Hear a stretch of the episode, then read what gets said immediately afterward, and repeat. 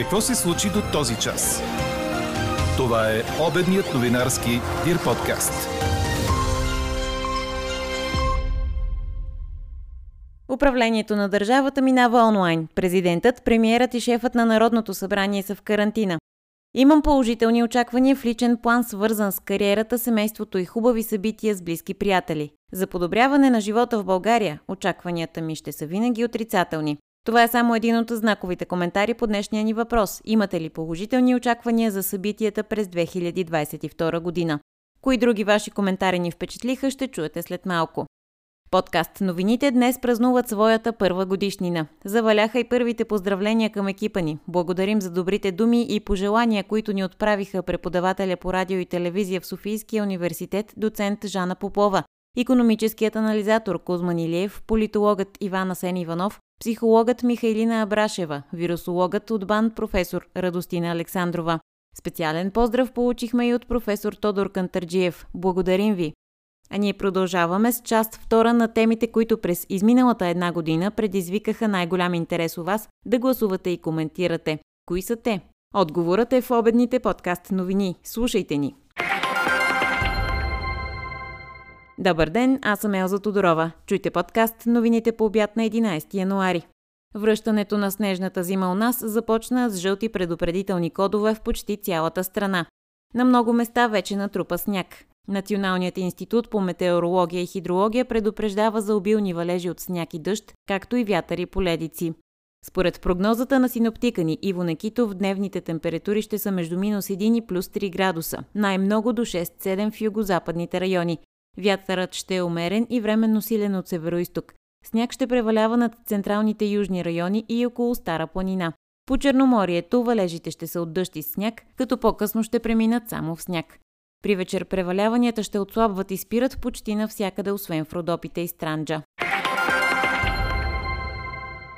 Премиерът Кирил Петков и началникът на кабинета му Лена Бориславова, както и президентът Румен Радев и представителите на екипа му са под карантина, след като стана ясно, че положителен за COVID е председателят на парламента Никола Минчев. В изолация се намира и финансовият министр и вице-премьер Асен Василев. Вчера шефовете на парламентарни групи, министри и президентът Румен Радев проведоха 6-часово заседание на Консултативния съвет за национална сигурност.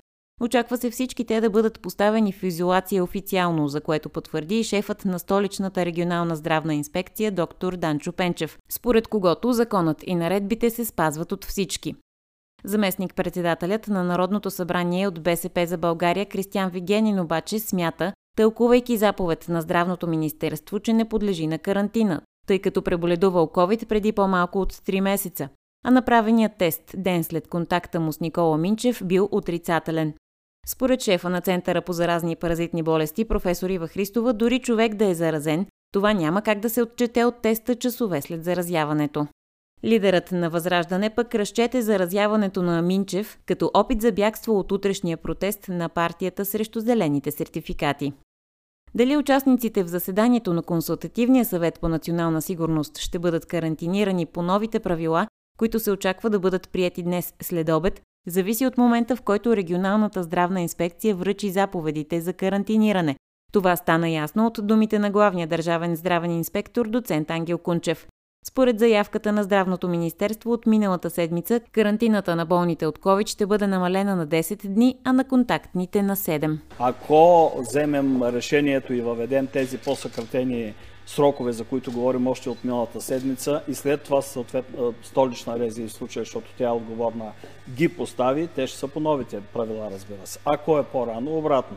Но имайки предвид ангажираността и забавянето в поставянето под карантина от страна на столична рези и поради огромния брой, аз мисля, че може би те ще успеят да влязат в новите срокове. Сега, така или иначе, всички хора, които са участвали на това събиране, вече са се самоизолирали, имаме данни за тях. В момента проверяваме какъв е имунния статус, така че в зависимост от това кой какъв имунния статус има, има ли бустер или не, ще бъде поставен под различен срок на карантина.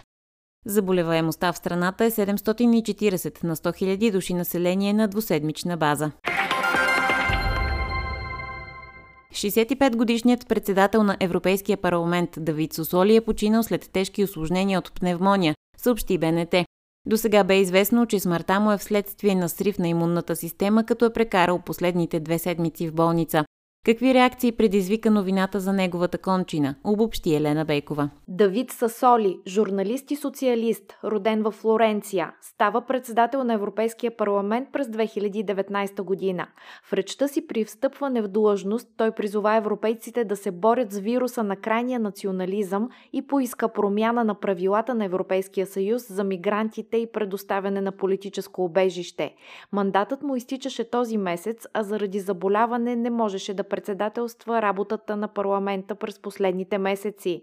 Голяма загуба на велик европеец и горд италианец. Така председателят на Европейската комисия Урсула фон дер Лайен поднесе съболезнованията си за смъртта на Сасоли.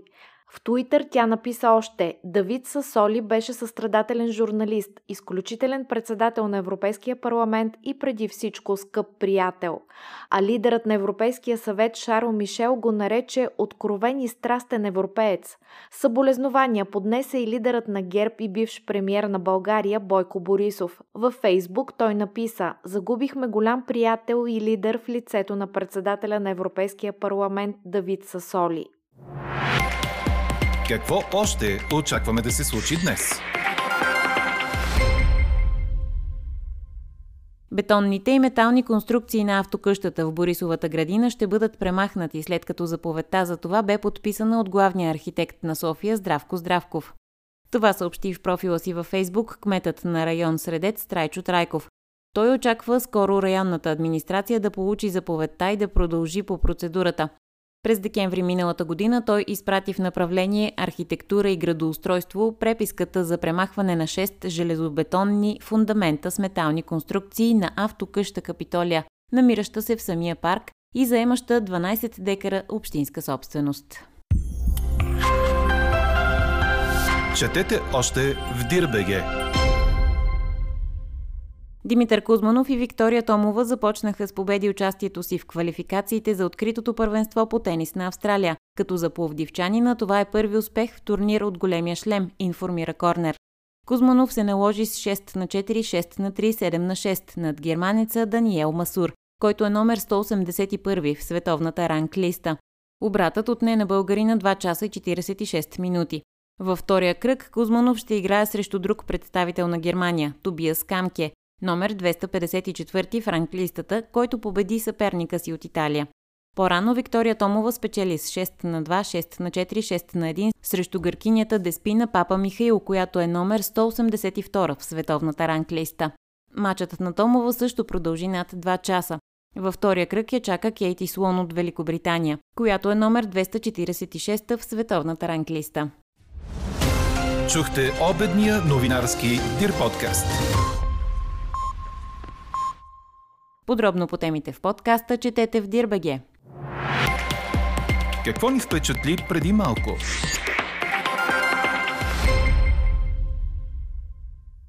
Подкаст новините днес навършват своята първа годишнина. Ето защо решихме да проверим кои са били темите през изминалата една година, които предизвикаха най-голям интерес у вас да гласувате и коментирайте. Чуйте втората част на това, което избрахме. Одобрявате ли първите стъпки на служебния кабинет, ви попитахме през май миналата година. Анкетата ни тогава предизвика огромен интерес и събра над 7000 отговора. На фона на рокади в ключови държавни ведомства тогава, президентът Румен Радев определи служебния кабинет като модел за излизане от безпътицата, в която се намира страната ни. Новоназначените от служебния кабинет на ръководни постове в ключови държавни ведомства Оставят подозрение у хората дали не става дума за лобистки назначения или пък такива, които имат за цел да направят бърза политическа ревизия на настоящото управление, вместо да реализират професионалните си ангажименти на съответните постове. Коментира тогава политологът и съуправител на Alpha Research Гиновева Петрова сред обществото, тези действия, макар да се случват всеки път, при всяка смена на всяко правителство, предизвикват така известна поляризация. Една голяма част от хората ги възприемат като нещо от една страна нормално, защото се сменя политическа власт, трябва да се смени целият подход. От друга страна обаче немалка част от хората ги възприемат като политическа метла. Говорим за момента така за първите кадрови промени, които бяха извършени на така високи позиции в, в управлението. Няма как да не направим всъщност аналога и с състава на служебното правителство, който като цяло по-голяма част от наблюдателите, предполагаме от хората, беше възприят по-скоро позитивно. Говоря за състава на служебното правителство, хора с достатъчно сериозни биографии, професионални всеки в своята сфера. Там дали, имаме излъчване на една добра селекция на професионалисти. В същото време тези следващи нива в управлението голяма част от назначенията или най-малкото тези назначения, които добиха най-голяма популярност през последните дни, всъщност по-скоро отново поляризират и предизвикват противоречия. Тези нови назначения всъщност така са по-известни или повече са се доказали в други различни свои активности и дейности преди това, отколкото в професионалната сфера, където са назначени. И предвид факта, че служебното правителство разполага с относително ограничено време, и в това ограничено време все пак има да свърши достатъчно сериозни задачи, поражда се въпроса биха ли били способни тези хора наистина да изпълняват професионално ангажиментите си или пък така задачите и, и нещата, които биха могли да свършат, имат по-скоро различен характер. Тоест остава отново подозрение, една неяснота дали не става въпрос за лобистки назначения или пък за назначения, които имат за цел пак единствено да направят нещо като политическа бърза ревизия на досегашното управление, доколкото е възможно, отколкото наистина да реализират така професионалните си ангажименти на съответните постове. Да не гласуват хората, които не плащат данъци. Подкрепяте ли? Това е още една от темите, които повдигнахме през май миналата година, а интересът беше огромен. В анкетата ни имаше над 5000 отговора. Тогава служебният кабинет обсъждаше идея на финансовия министър Асен Василев от избирателните списъци да изпаднат хора, които не плащат данъците си в България и такива, които нямат валидни лични карти и международни паспорти. Според Стефан Манов от Обществения съвет на ЦИК, контролът на случващото се в секциите не е административен, чрез прочистване на списъците, а чрез прилагането на закона в изборния ден. Ето как тогава коментира идеята на Василев Стефан Манов. Този, който го е казал, не познава българските закони, конституция, изборен кодекс, закон за гражданската регистрация и е поредният е, управляващ, който се упражнява на гърба на българските граждани, живеещи извън страната, с популярната и любима тема за избирателните списъци и така наречените фантоми, които им имало в тях. Всъщност фантоми няма, това са българските граждани с избирателни права, които обаче живеят в чужбина и те са в списъците в страната по простата причина, че няма постоянни избирателни списъци извън страната. Проблем, който може да се реши, има предложение, но вече десетилетия не се решава.